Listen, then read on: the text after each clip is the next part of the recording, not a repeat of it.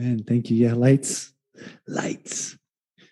Yeah, perhaps Peter share, uh, prayed a similar prayer as to what we just sang. Um, a child, Titus, just went out the door. Oh, is there another person? Sorry. Okay, cool. Just making sure kids don't get lost. Um, yeah, perhaps Peter was praying a similar prayer. Perhaps Cornelius was praying a similar prayer that he would be open to whatever God wanted to say. He'd be open to wherever God wanted him to move.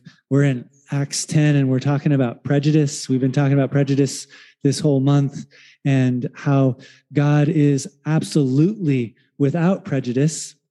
And he is healing us of our prejudice, empowering us to walk in love toward others and empowering us to be a people that refuses to other one another right? That's kind of that's the work that god is doing. Can you imagine a world without prejudice? Can you imagine a world where we were just the person before us was um, seen as an absolutely loved, cherished child of God. We did not project anything on them. We did not hold any bias or make assumptions about this person. Um, but we were able to just meet that person right where they are, as they are, being fully present to them. Um, that would be the world would be a completely different place. Our our neighborhood would be a completely different place. Our families would be completely different. So Peter is praying in Acts 10. And I'm assuming that you guys have interacted with this passage a little bit in house churches and on your own. So I'm going to be hopping around.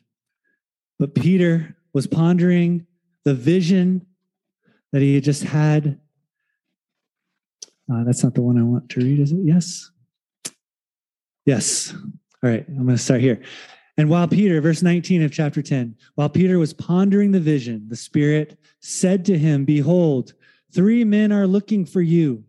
Rise and go down and accompany them, without hesitation, for I have sent them. And Peter went down to the men and said, I am the one you are looking for. What is the reason for your coming?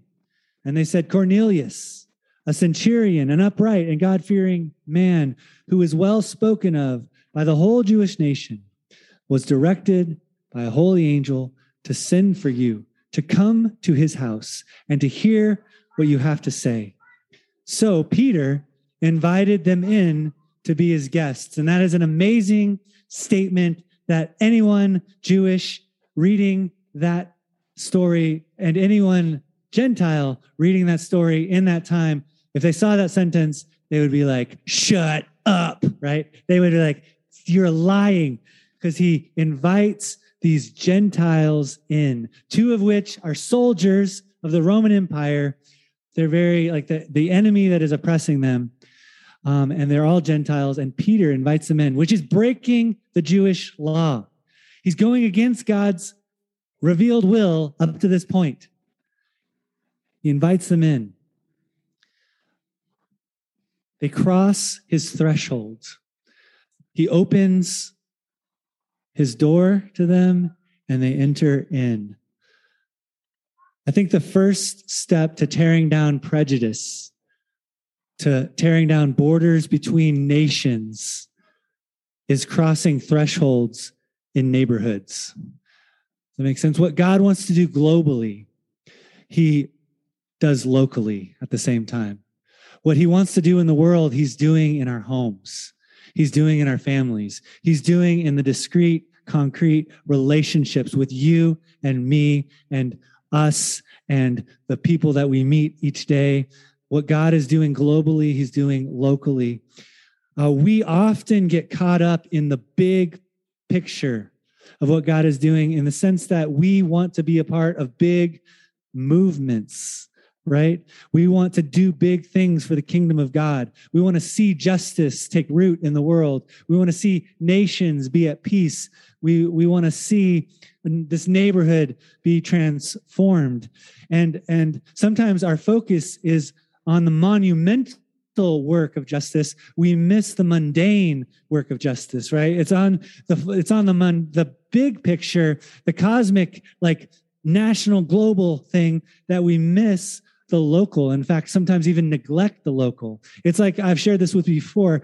I want to be the kind of person that just serves people like crazy at great self-sacrifice to my, you know, I want to be like, you know, uh, what's that guy, uh, George Mueller or the great heroes of the, of the past that did awesome things.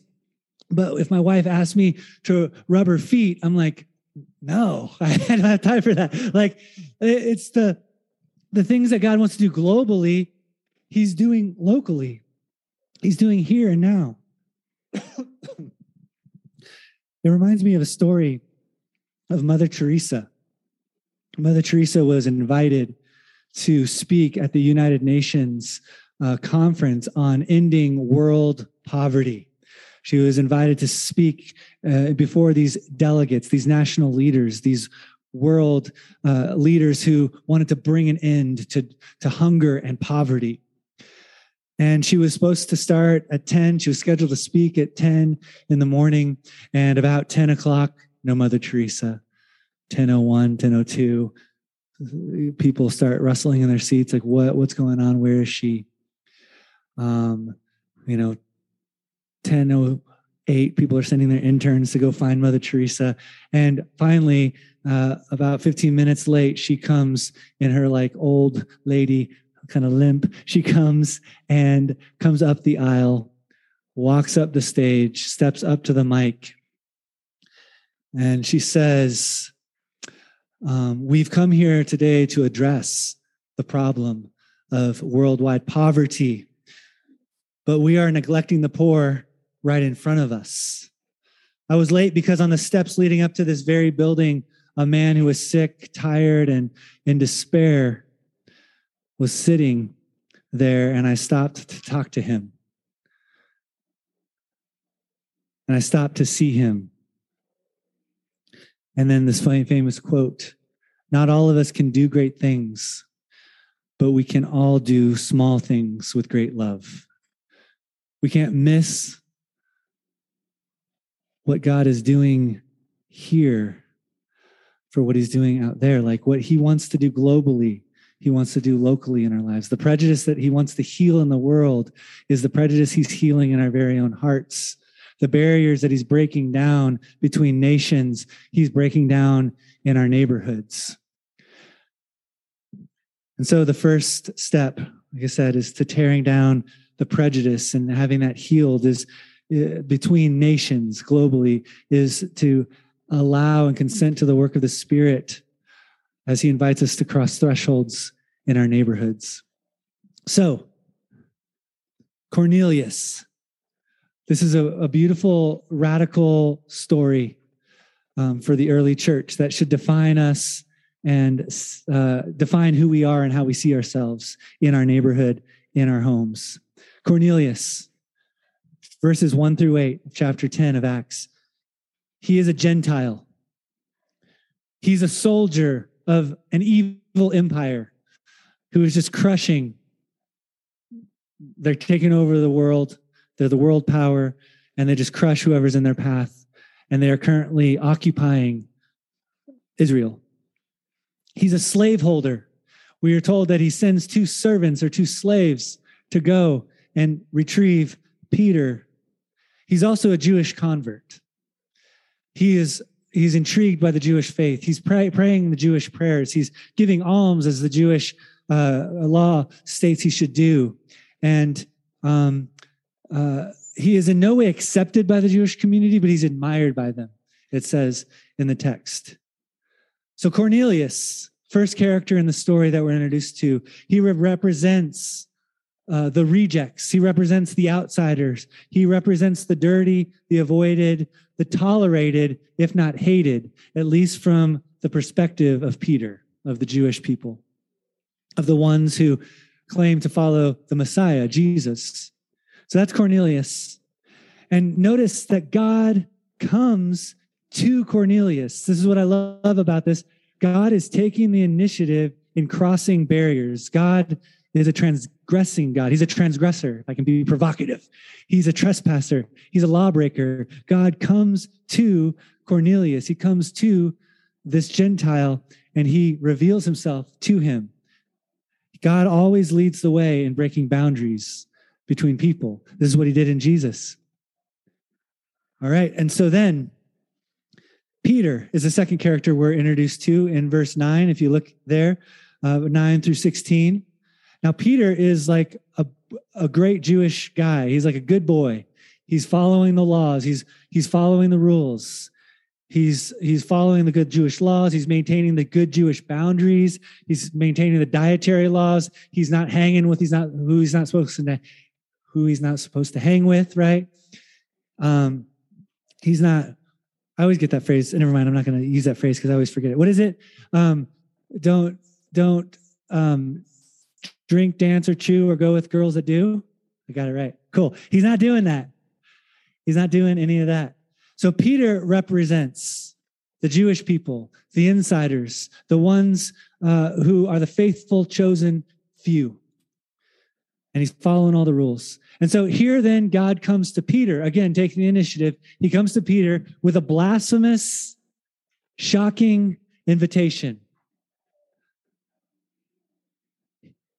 He, he says, he lowers, you know the story.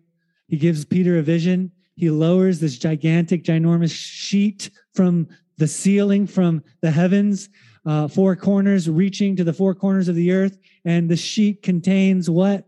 all kinds of animals, all kinds of animals that are dirty, that are that are off limits to the Jewish people, that are against God's law to eat. And God says, He gives them an invitation and He says, Peter, get up, take and eat. And Peter says, because he's a good Jewish boy, he says, No, never would I do that. Far be it from me, God, to do that.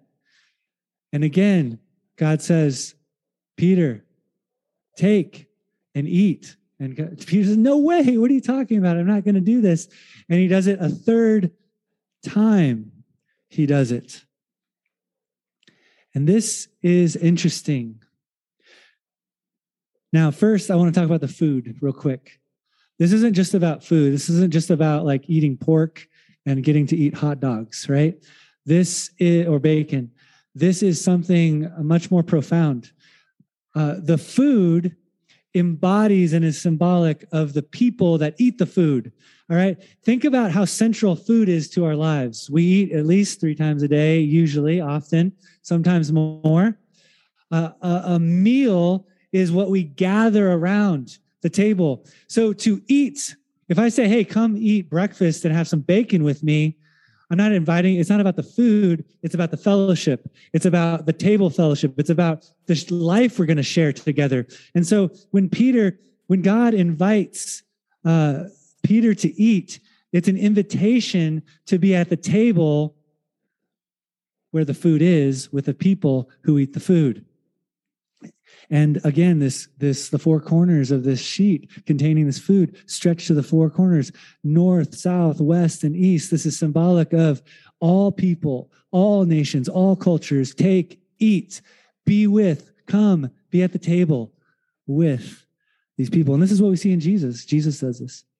And Peter says no. And three times God says, come, eat.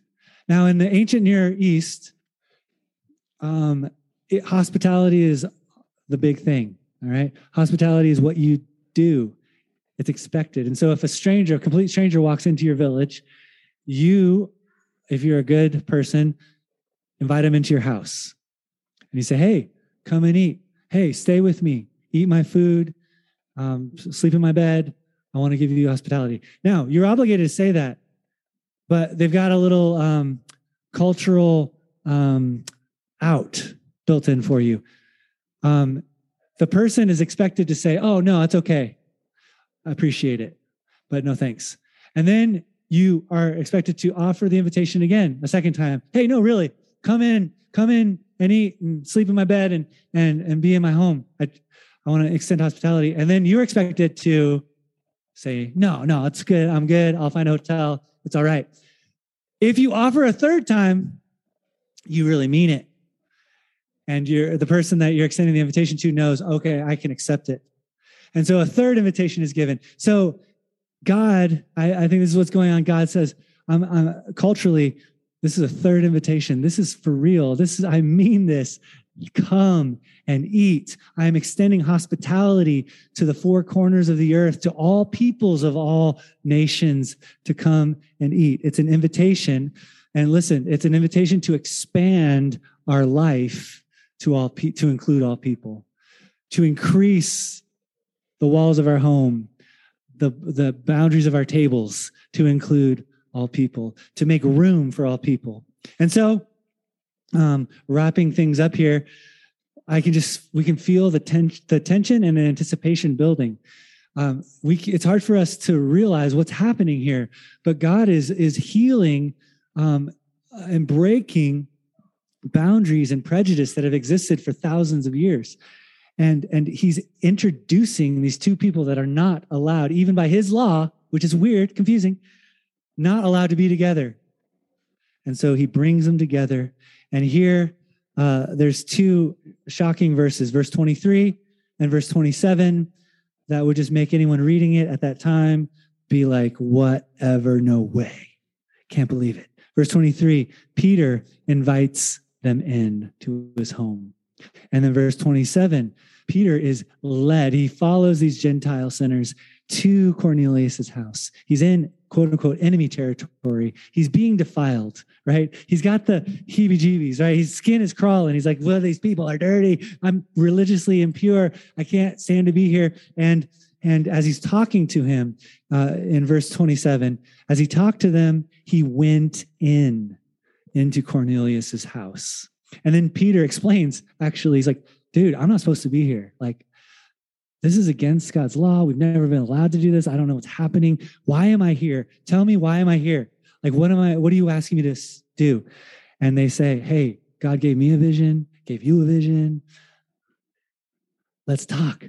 What are what's your message? And then Peter shares the good news of Jesus. He says, There's this God this Jesus, this Messiah that we waited for for thousands of years, and he came and he was crucified and he died for all people. Now I'm realizing, right? He's he died for all people, and whoever believes in him, who follows him, who pledges their allegiance to him, is given the forgiveness of sins.